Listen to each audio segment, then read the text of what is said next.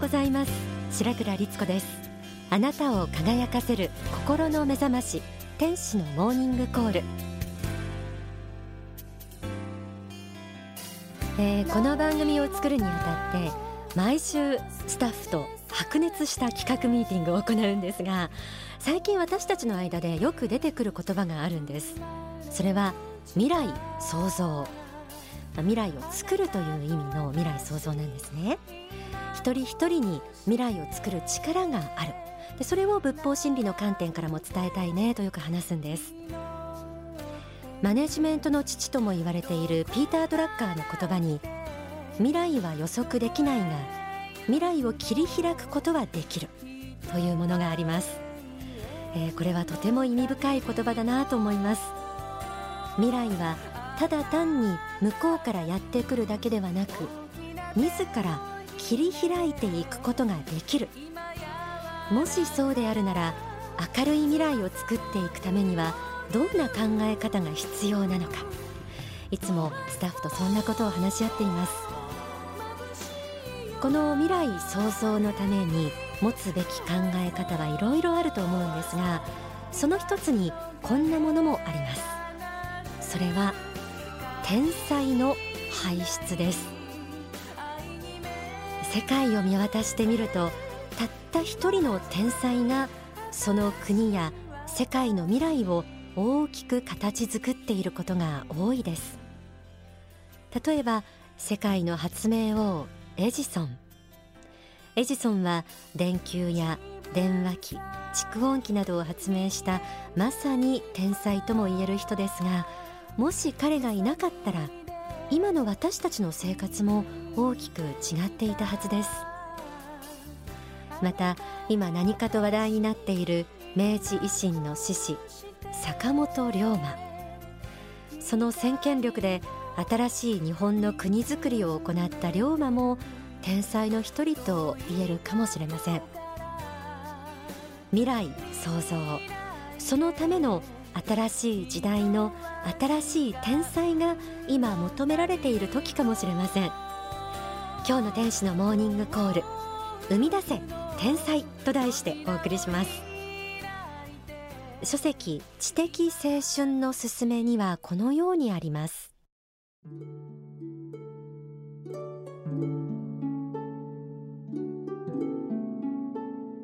今日本に必要なのはやはり天才です。天才を作らなければいけないんです。医者であれば漫画のブラック・ジャックのような天才が必要なんですね。あるいは農業の天才が必要かもしれないし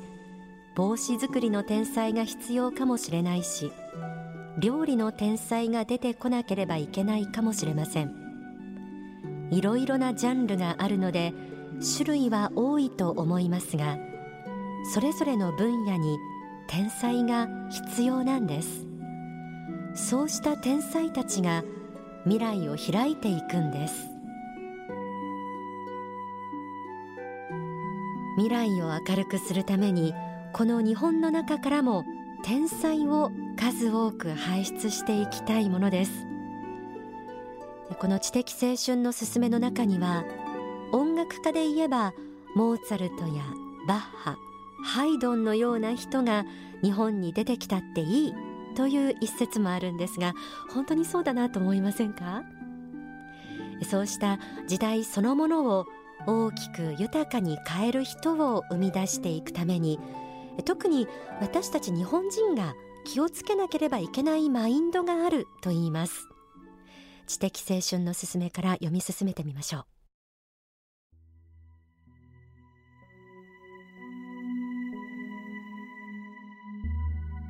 どうすれば天才が出るのでしょうか？今までのように平均的にみんなが仲良く同じように進んでいけばよいという考えではダメなんです。そういう考え方だと天才が出てこないんですよ。天才というのは強い個性を持った独創的な存在なので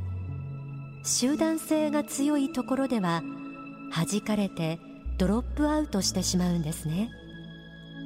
弾かれてもまたそれなりに生きていく道があればそれでもいけるのですが日本の社会の場合弾かれたらそれで終わりになってしまうケースが結構多いんですよ。型破りで独創的で集団性になじまないようなタイプの人であってもそれなりに優れたものがあるならば認めるという大人の世界になることが大事です。これまでのような同質の世界の中で足を引っ張り合ったり嫉妬し合ったりするのではなくあの人にはとても独創的な才能がある。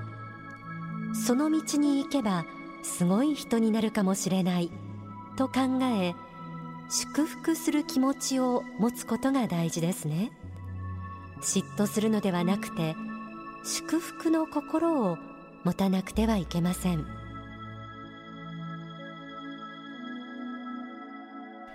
日本には出る杭は打たれるという言葉がありますよね。この言葉通り他人よりも突出して何かうまいことをした人を集団で潰してしまうという傾向があると思います。個性的な人がいるとあの人はちょっと変わってると言って仲間外れにしてしまったり成功者を見るときっと陰でずるいことをしたに違いないと言ってその人の努力を認めなかったり、えー、皆さんにも心当たりのあるところありませんか？こうした人が増えていくと天才が生まれにくくなっていってしまいます。これはちょっと納得のいくところではありませんか？で反対に人の個性や才能を素直に評価して祝福する心を持った人が増えてくると天才が生まれやすい気風が出てくるということです。ただ才能ある人を祝福すると言ってもまあ、口で言うのは簡単なんですが実際には難しいことかもしれません。書籍繁栄の法には次のように示されています。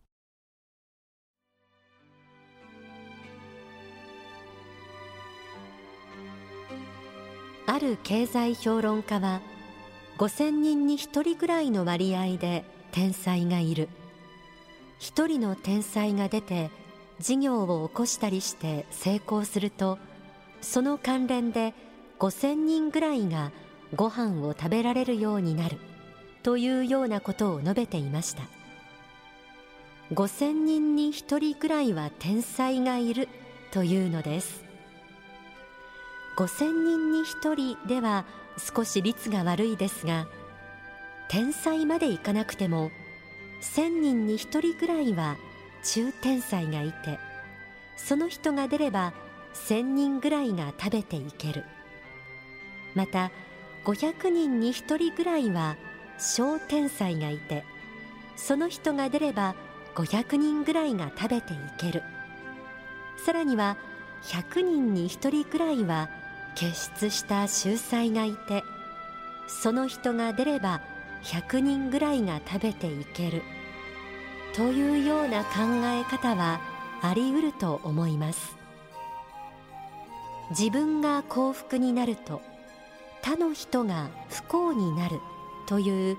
パイの取り合いのような考え方をしているために幸福になれない人は傑出した人が出れば多くの人が食べていけるという考え方もあることを知らなくてはなりません。才能ある人をなかなか祝福できないのは誰かが成功したらその分誰かが不幸になるという発想が根底にあることが原因かもしれません。でもこの考え方では成功するということ自体が悪いことになってしまいますよね。書籍には傑出した人が出れば多くの人が食べていけるとありましたが一人の成功者一人の天才が出ることはその周りの人みんなにとっての幸福にもつながっていくんだという発想を持つことが才能ある人を祝福するための一歩であると言えるかもしれません。えさらに天才を生み出すマインドとして知的青春の勧めにはこのようにあります。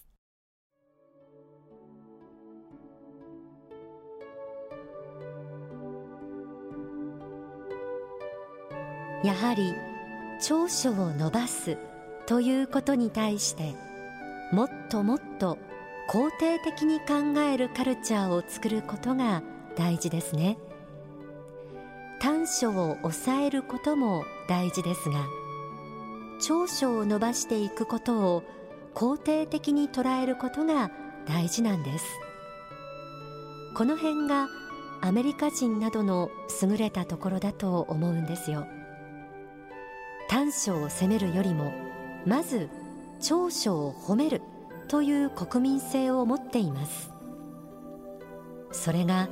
どれほど人々を勇気づけていることでしょうか。移民としてアメリカに渡った人たちや留学のためにアメリカに渡った人たちをどれだけ勇気づけたことでしょうか。彼らはまず他の人の長所や優れたところを褒めるんです。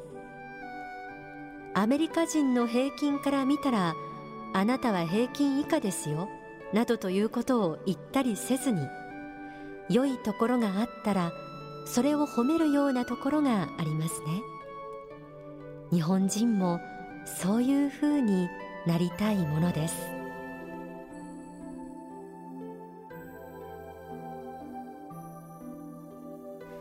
長所を褒める。これも天才を生み出していくために大切な気風だということです。才能ある人は他の人からすると変わって見えることが多いと思います。ちょっとへそ曲がりなところもあると思います。でそれを単に協調性がないとか空気が読めないとか一周してしまわずにその人の尖った部分長所の部分に目を向けてみることも大切です。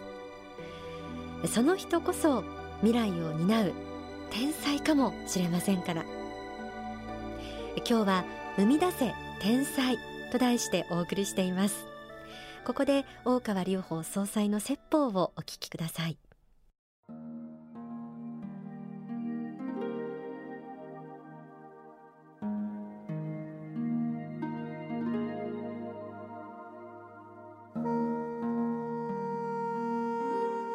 ソン自体はですね小学校1年生の時に、小学校通ってですね学校の先生からお手紙を頂いて家持って帰ってお母さんに読んでもらいなさいと。で手紙持って家帰った。でお母さんの手紙開けて読んでみた。この子は勉強には適しませんので学校についていくのは無理ですとか書いてあって親子ともだもし小学校1年で学校の勉強についていけないというとどうですか？ね小学校 1, 年生って言ったら勉強らしきものはないですよね。まあ大人であればほとんどまあ頭脳が機能しておれば教えられるレベルというか教科書と言えるほどのものではないですね日本ので見てもねもうほとんど映画写真ぐらいでパラパラしか字はない算数も、うん、国語もねそのレベルですよね。その小学校の1年のレベルの1学期で、えー、3か月ぐらいかなんか通ったぐらいでもう学業についていけないともう太鼓判をされたのがエジソンですね。で親子さめざめと一旦泣きかけたものの母親の強い思いでこの子はそんなバカなわけがないとあるいは私が産んだ子はこんなバカなわけがないと思ったかもしれませんがまあそれは別としてこの子はそんなバカなはずはないとと賢いに違いないとこう母は強い信念を持って、えー、学校がダメだっちゅうなら家で勉強させたらいいんだということで家で自学自習独学させたんですね、えー、家で勉強させることにしただから本当は勉強はできなかったんではないんだと思うんですよ。扱いにくい子だってで集団適性がなかったんだと思うんですね。小学校ではもう学校の先生がやることをみんながこう聞いてくれないと困るでしょ？黒板に先生が書いてこうして説明してるみんながこうじっと見ててくれたり「はーい」ってやってあの聞いてくれるのを望んでるのに一人勝手なことをこうするような人とか指示行動に従わない小学校時代指示行動に従わないの大体できないように見えますよね。言う通りピシッとしてくれるとよくできるというまあ大体こういうことですのでエジソン型の天才になりますともうそのその年代でももう没頭自分の好きなことに没頭する傾向がありますので小学校の先生ではあまさかそんな天才が小学校1年で自分のクラスにいるなんてやっぱ思えなかったんでしょうね。自分自身の興味関心のあるものをとことんこう追いかけていく性格であったということで関心のないものについてはこう気にもしないような性格であったそういう意味で何と言いますかまあ夢中になるものについては没頭するんだけどそれ以外のものについては気にもしないという意味でものすごく強い個性を持った子供だったということですよね。まあ、そういう意味で、えー、昔から天才と強靭神人へという言い方はよくするんですがまあそれは普通の頭脳を持った人では理解できないという、まあ、とこところまでですね極端なところまで何かが突出した世界に入っている人がやっぱり出てくることを見しますね。ですから私も時々言ってるし言わなければいけないことかと思うんですけれども人と同じでないことを決して恐れてはいけないということですね。時代を作ってきた人たち時代を動かしてきた人たちっていうのは人と違うことをやってきた人たちで人と逆発想した人で、えー、他の人がみんなが右向いてる時左向く人が実はそうであったんですねそういうことがあるので今までの流れ通りに言っとればうまいこといくというような感じの人でない全然違うことを考える人がそうなりやすかったんですね。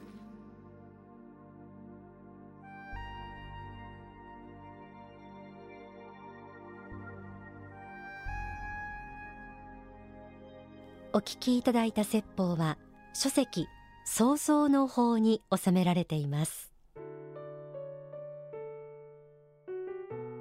未来を創造する。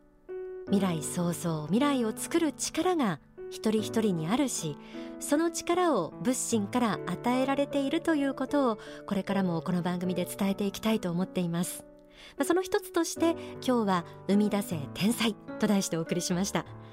日本人の異質なものを排除したがるこの傾向性に、えー、そうじゃなくてもっと一人一人が自分の持てる力を自由に発揮できるそんな精神風土を養っていこうよというようなそんな呼びかけのような感じになったかなと思います、えー、これからも皆さんの周りにいるいやあなた自身が天才かもしれません。そうした天才才能ある人たちを育む風土を作っていきたいなと思います。